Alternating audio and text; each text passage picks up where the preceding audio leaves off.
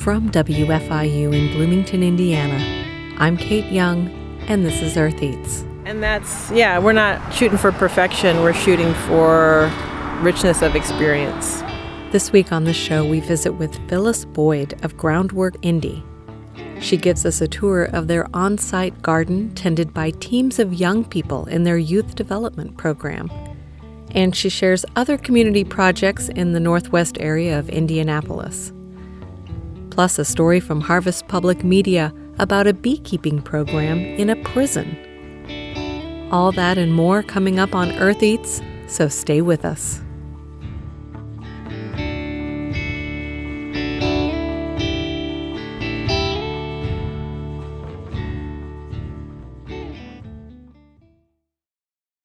Let's start with a food and farming report from Renee Reed.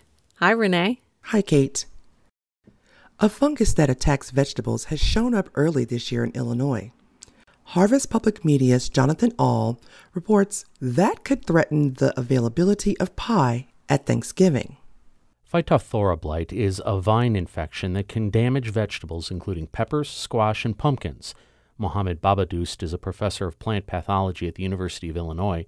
He says the blight usually shows up in late August or early September, but heavy rains led to its appearance in early July this year.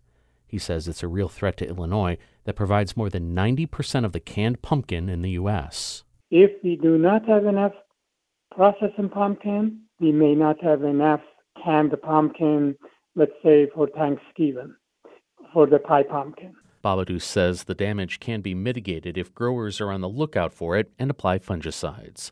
Jonathan Ahl, Harvest Public Media. President Joe Biden issued an executive order that aims to increase competition in the meat market. Biden is directing the U.S. Department of Agriculture to create rules to strengthen the Packers and Stockyards Act. That law was made in 1921 to ensure fair competition in the meat market. Tim Gibbons, a spokesperson at the Missouri Rural Crisis Center, says the changes are long awaited by farmers and ranchers competition in agriculture is necessary in order for family farmers to get paid not only cost of production but a living wage on top of that. That is is integral to the economies of our rural communities and our and our state and our country as a whole. Biden also directed the USDA to make rules that define when meat can use product of the USA labels and make it easier for farmers to fix their equipment. Thanks to Harvest Public Media's Seth Bodine and Jonathan Ahl for those reports. For Earth Eats, I'm Renee Reed.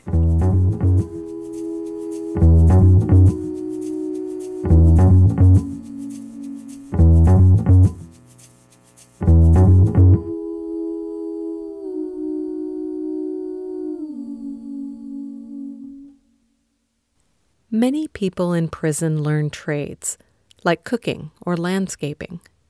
It helps them prepare for life after they're released. As Harvest Public Media's Katie Peikes reports, some prisons are doing something different. They're training inmates to work with bees. Clarinda Correctional Facility in southwest Iowa has three large gardens. Daryl's an inmate here, and he pulls something out to harvest. wow, look at that.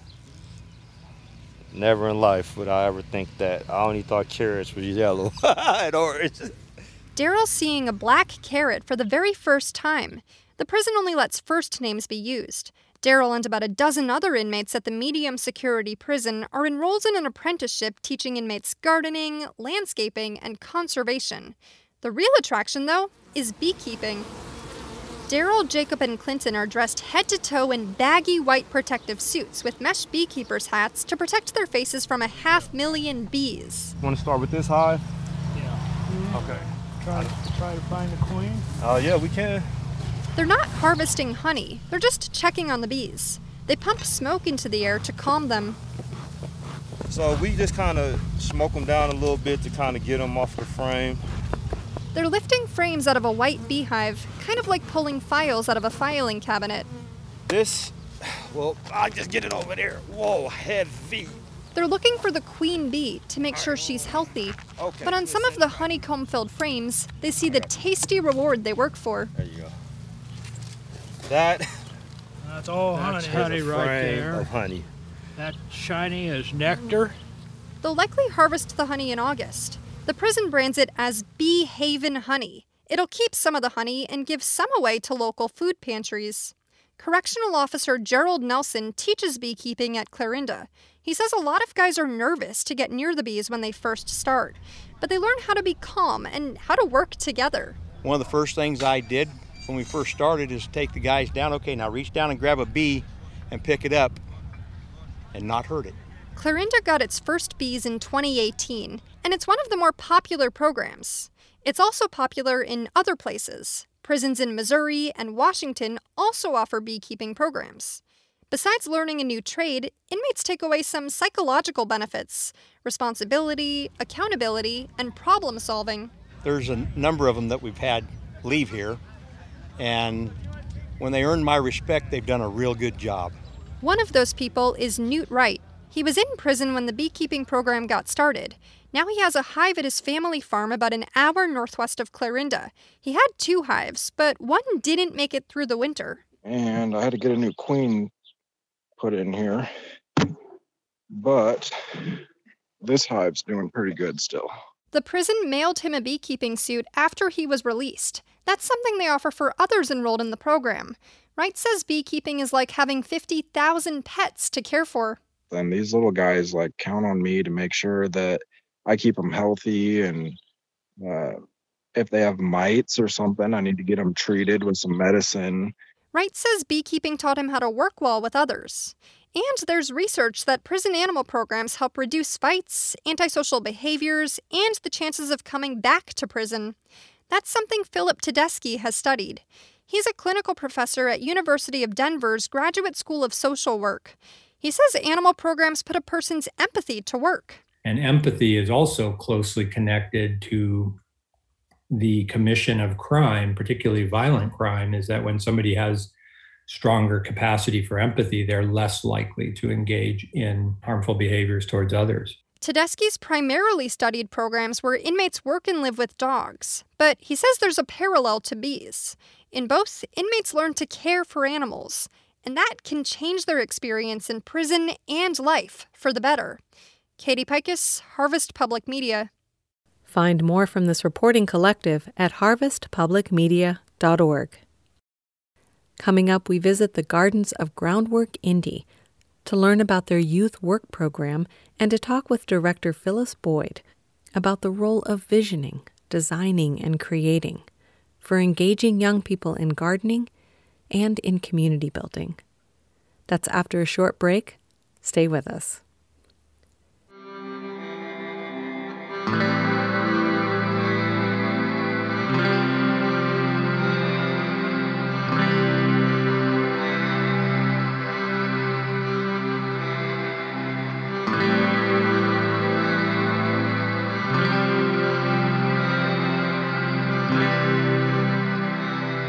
Kate Young here. This is Earth Eats.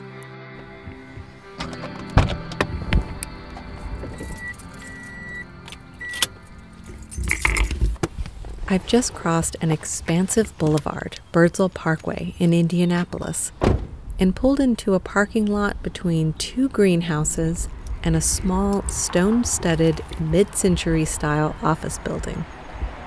I spot some tall sunflowers not quite in bloom and feathery garden beds on the other side of the building. I'm meeting with Phyllis Boyd.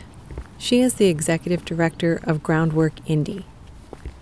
They're a nonprofit organization, one of 20 independent trusts nationwide that are connected to a national Groundwork USA network.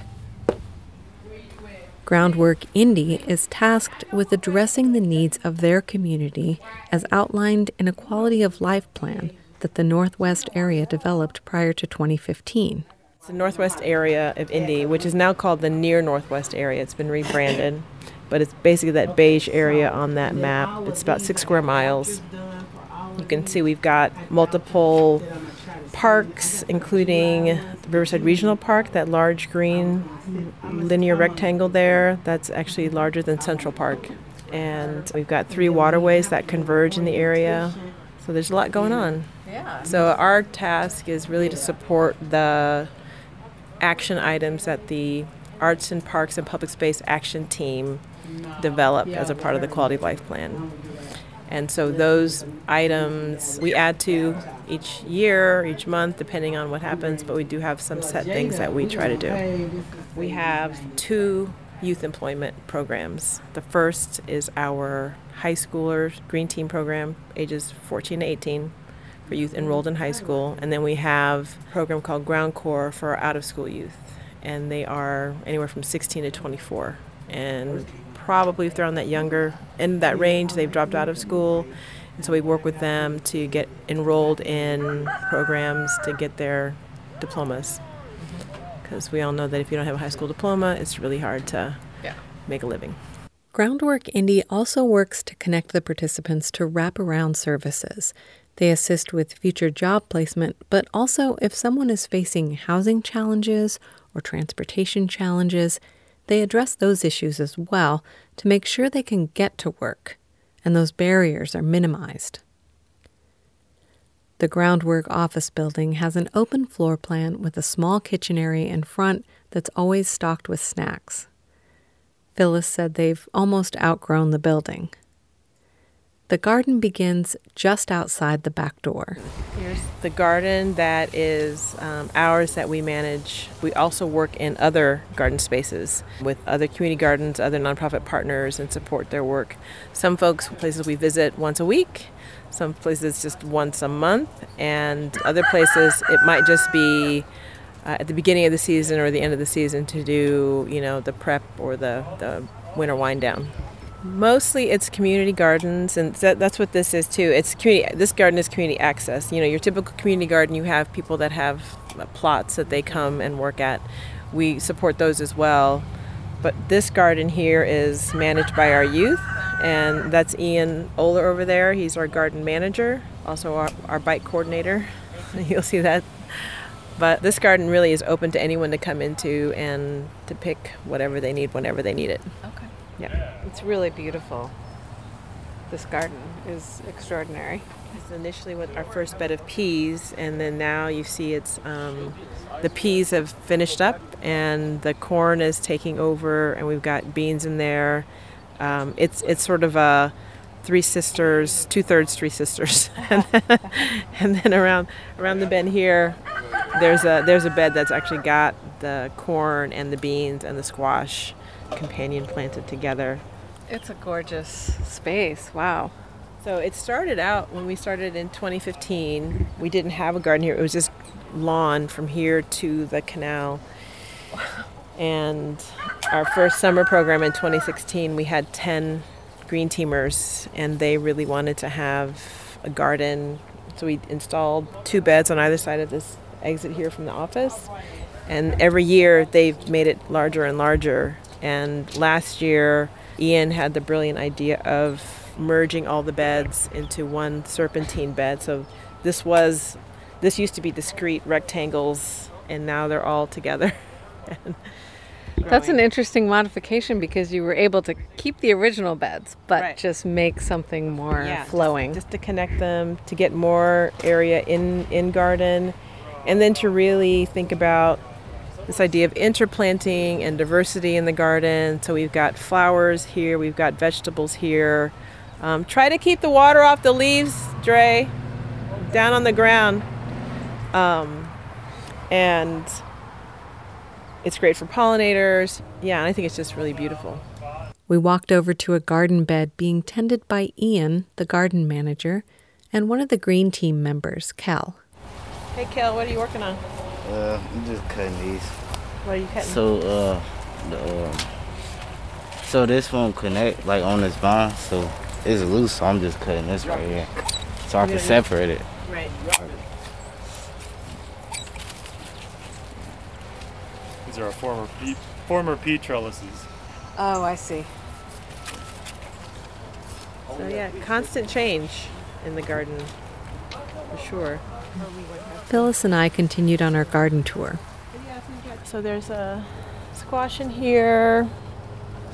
some greens. And I love all these narrow pathways with stone and wood and logs and stuff. It's really pretty. So this was so Ian has been studying permaculture and just forest agroecology and is sort of bringing those principles in here about how you really take care of the soil and to build the ecology in the soil and the soil health. And that is really reliant on having a good substrate for mycorrhizal fungi and that's where the logs come in. But it also helps. You can see that the land sort of falls down a little bit. It creates these terraces where we're holding water a little bit better in the beds. Sometimes what we're doing is when we're watering by hand we have a a rain barrel back there and you see they've gotten a cart and five gallon buckets where they've gotten water from the rain barrel.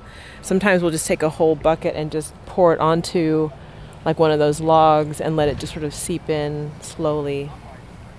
That is really nice. I've never heard of that. It's beautiful. I mean, you've got lettuce in the middle of summer. That's impressive. I see all this interplanting. So there's peppers, there's lettuce, there's watermelon, some flowers, calendula. I see some amaranth maybe. We've collected some of the calendula flowers like a couple weeks ago when they've dried, and we're going to be using them to make a salve with some of the plantain that's growing in the garden as well. It's great. Cabbage interplanted here with dill because it helps to control the cabbage moth and protect them. We had some cabbages that were not planted with the dill and they just got decimated. They're not even they're not around anymore. They're just gone. Oh, and I see you have a few chickens walking around. Yeah, we have a flock. We've got two roosters. Um, I'm actually going to grab a stick because one of our roosters is really, he can be very aggressive, which is his job, but I don't need him attacking us. Oh, he's inside the pen right now. The rooster that's very protective. But we're actually going to get some more hens. I had a neighbor where I live just come up last week and say, "Hey, you need more chickens?" I was like, uh, "Yeah, but not here, but at work." He's like, "Oh yeah, I've got 20." I'm like, "We'll, we'll take 10." So every rooster should have at least six hens, and we had some hens get taken. There's a fox that comes every morning, and we catch him on the security cameras, and he visits. And some days he gets lucky. So you have a, a looks like a pretty secure pen for them, and then during the day they just kind of walk around. They roam around. We added that pen at the end of last summer, right after two dogs just busted into the the coop. We thought it was secure, but they just knocked the doors down and and got two two more hens. So we ended up putting the, the larger pen around, which is more secure, except for there was a gap between the top section and the fence, and the fox climbed up the fence and in through that narrow opening and got in the coop, and one by one took out three hens. So we're just and like, you okay. caught all that on security camera, or you just know that's what happened? And we they, they caught it because we wouldn't have been able. We were like, where'd they go? Because he didn't leave a trace. They were just gone. And so, do you get eggs from the chickens? We do. And either the youth take them home or we run a food pantry, emergency food pantry that we started at the beginning of COVID last year, Mondays and Fridays. And so we'll give out eggs there. And so the youth are also learning about caring for chickens and about their behavior and all that. Yeah. Yeah. And they they take care of them. And so it's caring for chickens is not that hard. And because of that, you know, you can get eggs and it's a real sort of low key way to get a protein source for your family. I haven't had youth really take up having chickens at home, but I've had staff members that now have chickens. So it's good. And you have chickens? I do have chickens. I, I, I love having eggs. and then a couple years ago, we planted this native plant border here with the Marion County Soil and Water Conservation District funding, and then we worked with them to actually have different guilds. So the first guild up there is a pawpaw guild, and they helped us, you know, pick up pick the plants to plant with that. This is the plum guild right here. Then there's the serviceberry guild, and then an elderberry one just past where that utility pole is. And so they helped to maintain it, or just helped you no, plant they just it? helped us get the plants and then put them in, Mhm. and then we maintained it. Wow, look at all the pollinators on that. It's like everybody, like bees, Mhm. wasps, bumblebees. Flies. Flies, little tiny native bees. That's really cool. Those guilds that Phyllis pointed out, that refers to a permaculture term for a collection of plants that help each other grow and don't compete for all the same nutrients. The effect is a diverse and floral living fence between the garden space and the road. We approached a shaded lawn area with brightly colored Adirondack chairs arranged in a large circle. I asked Phyllis about it. So, the first year that we started, well, we've always wanted to connect and do connect this sort of hands on work with the idea that it really all starts with visioning and like what is it that you want to see? And my background's in landscape architecture and i'm an artist and so it starts with imagining how you want to change your environment and your surroundings make it better or just what do you want to, what's beautiful to you? How do you want to make that manifest? And so we work with the youth on not just the hands-on work, but then also the the visioning and design, and everything from like park spaces. So that Riverside Park plan that you saw, a park we worked on the park plan as a part of the outreach team, but then the youth also got to give their input on what they wanted to see in the park. We may, if you have time, go drive over to the Flanner House Community Orchard, which we were part of that process in terms of designing that, working with the design team on that, and then now we maintain it. So the space here definitely has their imprint on it. They're the ones that decided to create what they wanted to call a chill corner over here. And it started at first with just a few chairs for community members. But then with COVID last year, it became our outdoor meeting space. And so every morning you know, we have our morning meeting, and, and this is where it happens now. And sometimes we end the day with a closing circle. It's definitely become one of the spaces that helps. I, don't, I think it like holds the garden, like mm-hmm. or, you know, they got the trail on the one side, the big circle, the office. So, for our listeners, can you describe what the space looks like? Yeah, so you see a large circle with chairs, outdoor chairs that some of them that were constructed by the youth others by volunteers, but they've all been painted in different colors. And it's just kind of like they pick up the colors from the garden flowers. And so there's a chair that's blue and orange, there's one that's uh, turquoise and fuchsia, and there's a couple benches um, and some logs. And that just becomes a really nice sitting space. And so we start with the morning circle. We do a check in because it's important to know how youth are doing when they come in. We ask them either, you know, tell us how you do on a scale of 1 to 10. Some circles, we have a, a mood meter sheet of paper, and it's like take two words and what's your word of the day, blend it together. And then we have a check in question, and it could be if you were an animal, what would you be? Or what's the best piece of advice anyone ever gave you? Something like that, just to kind of connect and, and learn more about them. And then we all stand up and we do a stretch circle because the work is very physical, as you can see. and they're young and they're not necessarily used to thinking like, oh, I've got to really like get my body ready to do this work. But each person gets a chance to lead in a stretch, and it's a very kind of low key way of having each person take the lead on something, just even for a minute, and just have all eyes on you, and then you just lead a stretch. You don't even say anything.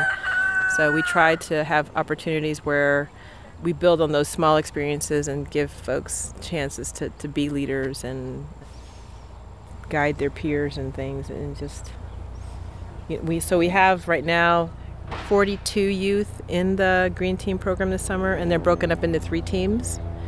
Two of those youth in each team are the co-leads co-captains. I try to do male and female. And they're green teamers that have been here for at least two years. About half of our current green teamers are uh, repeats from previous years. Um, and so we have usually way more applicants than we have spaces for. We were able to manage have this is our biggest summer yet okay. since 2016, yeah. And so it's a it's a work program so they're it's it's basically a job. They're mm-hmm. getting paid and they're learning skills. Yeah. So, for most of the youth that are new, this is their first job ever. And so they're getting acquainted with the practice of getting places on time, letting us know if and when they're going to be late, calling ahead. We have conversations about what does it mean to be a part of a team, how important it is to have a good attitude, even when like the work is hard. And that's you know some days we're out here it's sweltering, and how do you work through that even when it's tough? And if you talk to each team, they're going to tell you they've got the best team, and it's great. And um, they work well together. They get along. They build bonds. And and part of part of the skills that they're building are ones that are more about just as a human being, how do you get along in the world, and and what does it mean to to build build a sense of belonging, to build internal resilience. And so it's it's the life skills that we're working on as well as the job skills and uh, in some ways the life skills are the most important part of what we do right so many of the people who are participating may not pursue careers or jobs in agriculture or in uh, you Natural know landscaping resources. or yeah. They may not. I mean for me it's great if they want to. Uh, the most important thing is they start to really figure out what it is that interests them and to know that they have a space here to kind of start to explore stuff and talk to us about things and and figure that out. Yeah so it's building other kind of skills besides just learning how to grow stuff absolutely but the growing stuff is a great the growing stuff for the community, the taking care of community spaces is a great way to build community connections. It's also a great way for them to understand the level of agency that they have in the world. You know, even with these small things that we do that are really actually quite immense and beautiful.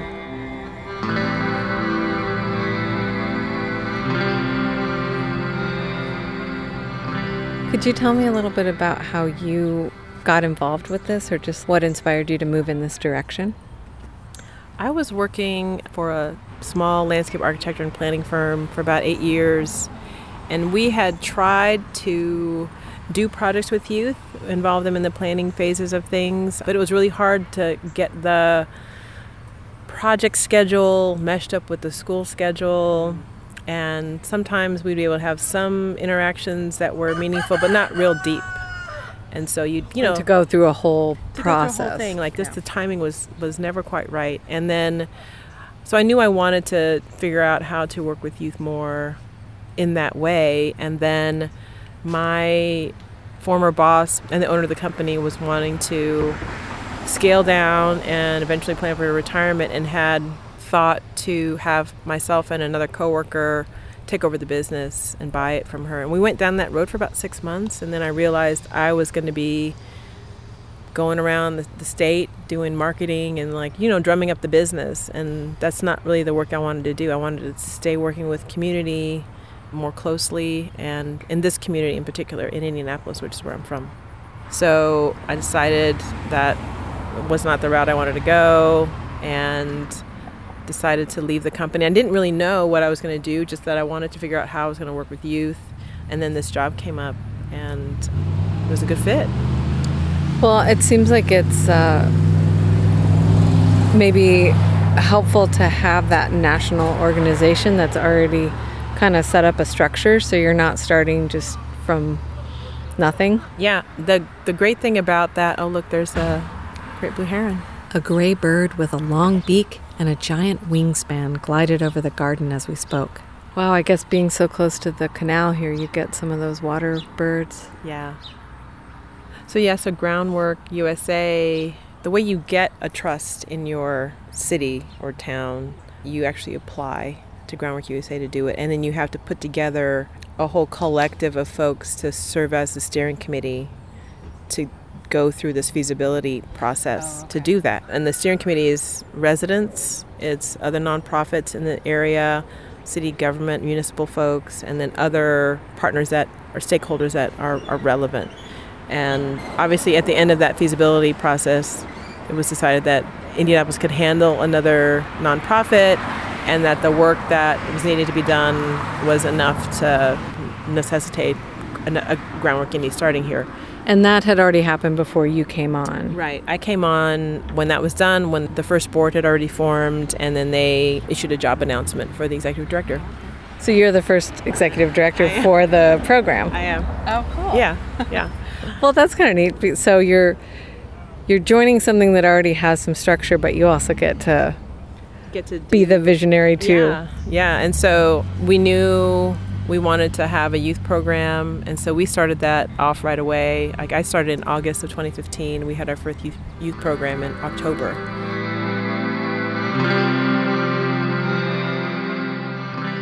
This was maybe the beginnings of our forest ecological approach to the gardening here. This tree that died and was cut down last year. And then Ian started excavating around the roots and then started planting just sort of this wildness, beautiful wildness.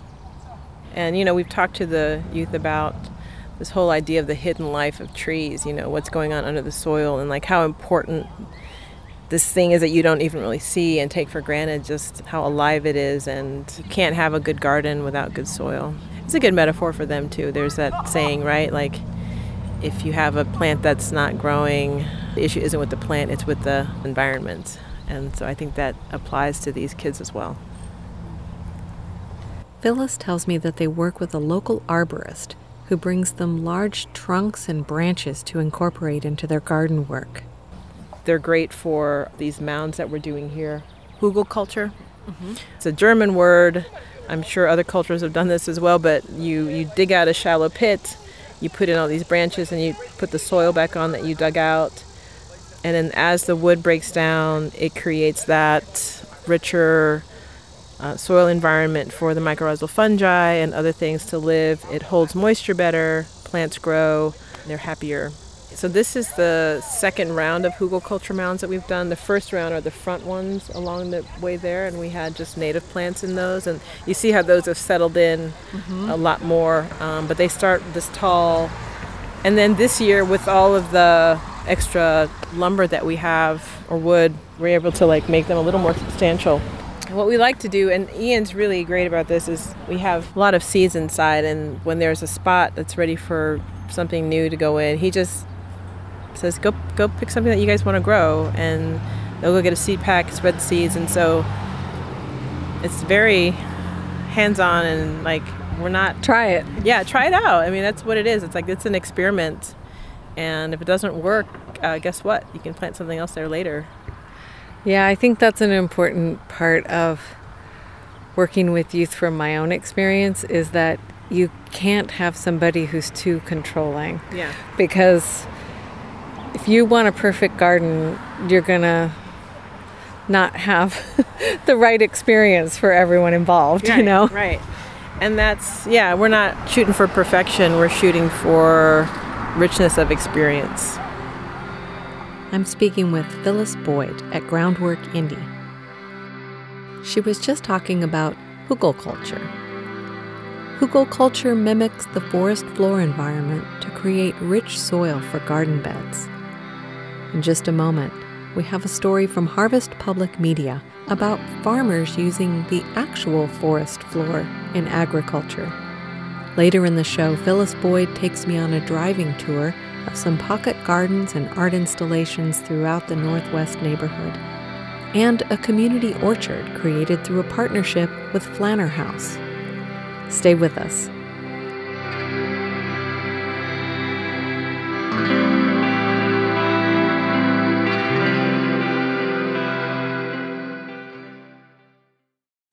Thanks for listening to Earth Eats. I'm Kate Young. The role of trees in agriculture tends to be viewed as limited to the lumber industry or highly organized orchards to grow fruit. But Harvest Public Media's Jonathan Ahl reports some farmers are looking to the forest floor to get more people into agriculture, at least part time. Dennis Lindbergh's five acres in southern Missouri don't look like a farm. After making our way past a fence and through a thicket of sticker bushes, we're in a heavily forested area on sloping ground. All around the forest floor are smatterings of small green plants. They're intentional, those are the crops. Now, here's some ginseng here that I planted, and I'm taking the seed from it and just planting it right down in here so it'll spread. But you got to get the seed in the ground. Lindbergh grows ginseng, golden seal, and other plants that prosper in the shade. They're used in cooking, medicines, and supplements. He's one of a growing number of people who are doing very small scale farming in forested areas to serve niche markets. Lindberg says it's possible to make a decent living this way. You grow 100 pounds of ginseng root out in the woods at five, six hundred a pound, well, that's pretty good money. It's not quite that easy, though, because ginseng needs seven years to grow before harvest, and it's worth more if you wait longer. Lindberg has been forest farming for almost 40 years, and much of that time he's had another job raising hogs. Forest farming advocates say it's an underutilized form of agriculture. Hannah Hemmelgarn is with the University of Missouri Center for Agroforestry. She says the key is to find the right crops to plant in the right kind of forest.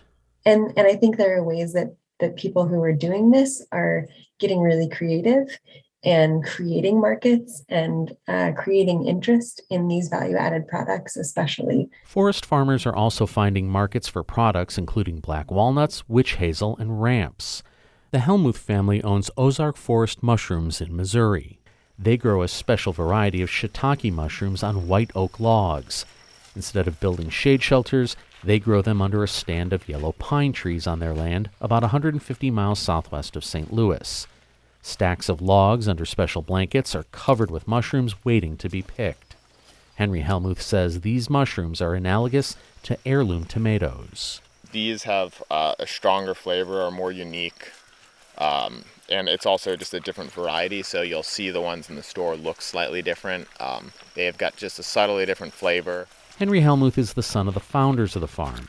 They harvest between 100 and 500 pounds of mushrooms a week all year round and drive them to St. Louis, where they're sold for $10 a pound wholesale to restaurants and specialty grocery stores and a couple bucks more at farmers markets. He says this farm is profitable in part because they also have a B&B that is booked months in advance and includes a mushroom tour with the stay. Not to be too pessimistic, but there's many easier ways to make a living just any small scale farming operation, you're gonna realize it's not uh, prof- that profitable an endeavor. It's a hard endeavor, seven days a week, always working. Um, but also, a lot of people love that lifestyle. You know, feeling connected to your work directly. And that draw to farm and work with the land may get more people into forest farming, partially because the cost to get into the business is much lower than conventional farming. Hemmelgarn says a few acres and some basic supplies costs far less than hundreds of acres and the high tech machinery needed to grow row crops like corn or wheat. Keeping trees in the ground, planting trees, and thinking about ways to integrate our livelihoods with treated landscapes and making a livelihood or a part of your livelihood from those spaces um, I, I, hope is going to be more part of the agricultural landscape moving forward. She says another part of the allure to forest farming is the desire to mitigate climate change. More trees means less carbon in the atmosphere. The U.S. Department of Agriculture identifies forest farming as a good alternative to supplement income for farmers and other landowners, but stops short of calling it a full time occupation. Jonathan Ahl, Harvest Public Media. Harvest Public Media covers food and farming in the heartland. Learn more at harvestpublicmedia.org. Earlier in the show, we spoke with Phyllis Boyd of Groundwork Indy. We toured their on site garden, where teams of young people tend to the plants and chickens as part of a youth development program. I wanted to hear about the other work that the green teams, GroundCorps groups, and groundwork staff engage in throughout the community. Right now, we have a project called the Community Led Environmental Action Project, and at the moment, that's mostly staff supported, but we're partnering with others in the community to do this, where we are uh, seeking community input on what are the issues and concerns that people have about the environment, everything from lead in soils to what's going on in your house, what's your water quality, what's the air quality, outdoors, indoors, and sort of just where do we go from here? There's a lot going on. There's brownfield property that may or may not have contamination there are a lot of vacant properties. So the in this area, about uh, a third of the properties are vacant, a third are renter occupied, a third are owner occupied, and so that's a lot of vacant properties. And with with vacant properties come a lot of issues, including like criminal activity, and, and one of the worst ones is just chronic dumping. But it's not the residents that are doing it; it's it's folks either working for landlords that have evicted people and they're just dumping like furniture, or it's construction companies dumping construction waste because they don't want to go pay for it, you know, at the at the landfill. So they'll come find a vacant lot that doesn't have a lot of eyes on it, and then they'll dump on there. Mm. Yeah. Yeah, and so then you're getting all kinds of contaminants just from that. Yeah. Yeah. And it's ongoing. It's an ongoing issue. So one of the things we do besides the gardening in this space is we've activated some vacant properties on, on the street up here, Rader Street. Before, one of the sort of connecting projects for us is that before, when I was working at the other firm, I worked with the community on a Safe Routes to School plan mm-hmm. and then worked with youth at the two elementary schools nearby, asked them, one, to map their routes to and from school, how they walked or biked, and then also asked them, what is it that you like about your walking and biking to school? What do you not like about it? And the things that kind of rose to the top in terms of what really was troubling to them were they were getting chased by dogs, they were not liking the scary kind of abandoned properties that they had to walk by. There were adults that would harass them, and just some other things that were, you know, that no no kid should have to deal with on their way to school, right? Mm-hmm. And other issues in terms of when we did a sidewalk assessment or a pedestrian assessment with them, and had them go out in teams. We had three different grades participating, and so one of the grades would take notes, one was taking photos, one grade was like the the lookout to make sure that they were they were safe as they crossed the street, wow. and they were just going around around the schools and just marking what sidewalks were in good shape, what ramps, also taking note of like how many abandoned properties were around the school. So just in one school alone, there were like 70 in in in the three block radius around the school. There were like 70 abandoned properties. Wow! And so we can take a drive and see see that too. But th- what we identified with the with the mapping of their routes was like which are the routes that are their kind of collector routes, and then that helped us determine where to put the lot activation project. And that was a separate project that I worked on with another artist, Lashana Crow Storm, and we got an ArtPlace America grant to fund that. So, what is a lot activation? It can be anything from a garden to art to just putting up a fence and mowing it and making it not look like it's abandoned. Uh-huh. But activation is really like, for me, it's like, are you inviting people in. To it and and making it cared for, caring cared for it? For, yeah, cared for. Mm-hmm.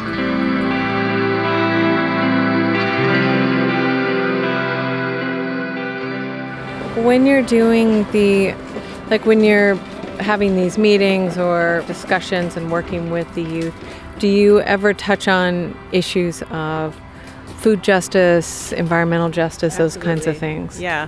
So we ground the work in the context of the community. So that includes um, learning about historic and structural racism, institutional racism, why the highway is where it is, why the neighborhood looks like it does. It's not just because their parents or grandparents aren't trying or haven't tried. It's you look at redlining, the history of redlining, and how that has impacted chronic disinvestment in areas and why we have these vacant properties here.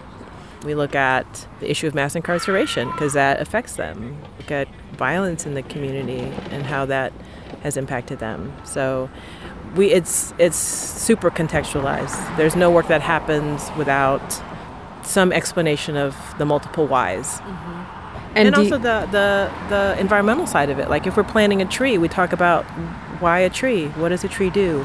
How do trees function? They understand we've got this garden that's got all these different plants in it. They get that we're supporting pollinators, that it's important to have biodiversity. And also how some neighborhoods have tree canopies that are mature and some don't. Right, exactly. So the you know the heat island effect. We talked about climate change. Some of the work that we do is is super labor intensive. Like we go around. There's probably a crew out right now that's clearing curbs on Rader Street because one of the issues is we don't have street cleaners come along. So the curbs get built up with debris. They're growing plants. The storm drains get blocked and the streets flood, which means people's basements are getting wet, they're getting in home mildew. So there are all these things that are connected to to the urban environment, the hydrological cycle, and it's we try to make those connections because nothing is happening in a vacuum. I think it's shocking to some of them, particularly like things like lead in the soils. Like they, some of them had no idea. Like what? Like this is an issue, and learning about Flint, places like that, environmental justice issues that we have here as well as other places in America. So the socio-political stuff that's happening that really does impact them and people that look like them. Most of our youth are youth of color and they're low income.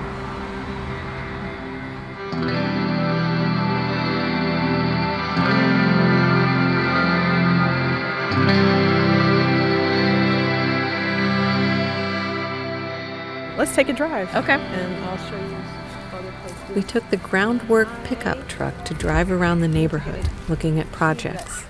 This the canal is the borderline between the Northwest Civic neighborhood and the Riverside neighborhood. I'm just going to go across the canal so that you can actually see how beautiful it is. It's a neighborhood in the core of Indianapolis. You can see that there's quite a few vacant properties, but then also a lot of actual neighbors that are here and living and that care about the neighborhood.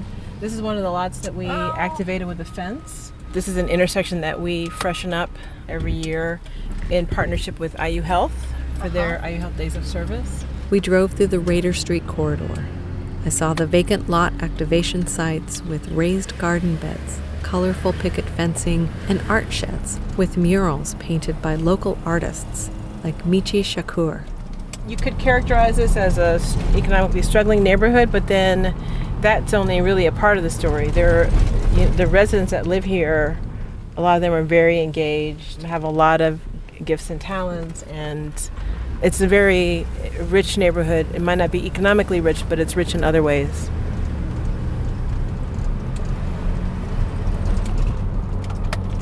Go back to Rader Street. And, um, this is the Spire House. They're they're renovating this um, old fire station. It's a really cool building. Oh, let me back up. That house back there, the house back there across the alley from the Wellness Garden is an Aspire House house. It's a duplex, and they are turning it into a potter's house where on one side a ceramicist will have a studio um, and then do community classes, and on the other side they'll live. Wow. So that's just right here. And Aspire House is started by um, Sharon and Tim Clark, African American couple, and it's next to the Wellness Garden and across the street from the neighborhood park. Wow. So, like I said, there's a lot going on. There are a lot of people who really love this community and are working hard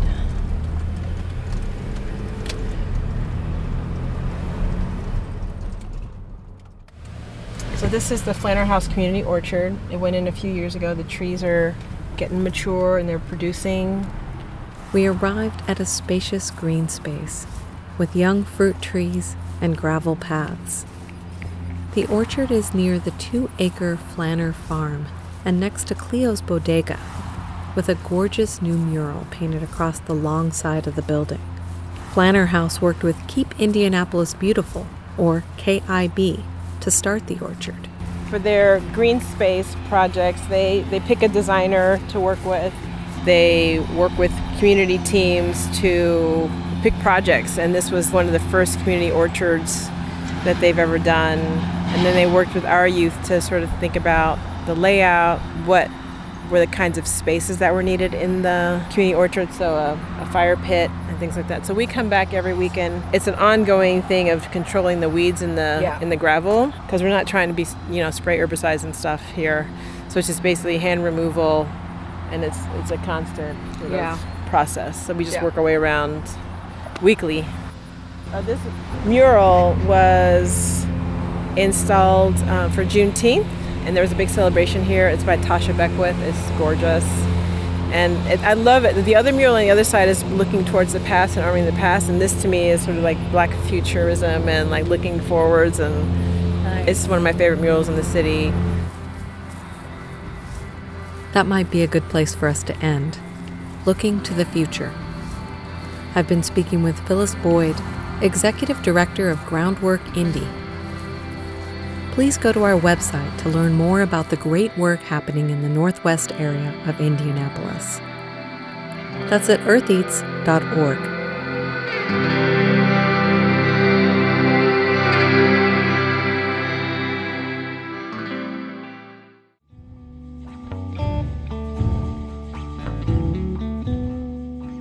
That's all we have time for today. Thanks for joining us. The Earth Eats team includes Eoban Binder, Mark Chilla, Toby Foster, Abraham Hill, Peyton Knoblech, Josephine McRobbie, Harvest Public Media, and me, Renee Reed. Special thanks this week to Phyllis Boyd, Ian and Cal, and everyone at Groundwork Indy. Our theme music is composed by Aaron Toby and performed by Aaron and Matt Toby. Additional music on the show comes to us from the artists at Universal Productions Music. Earth Eats is produced and edited by Kate Young, and our executive producer is John Bailey.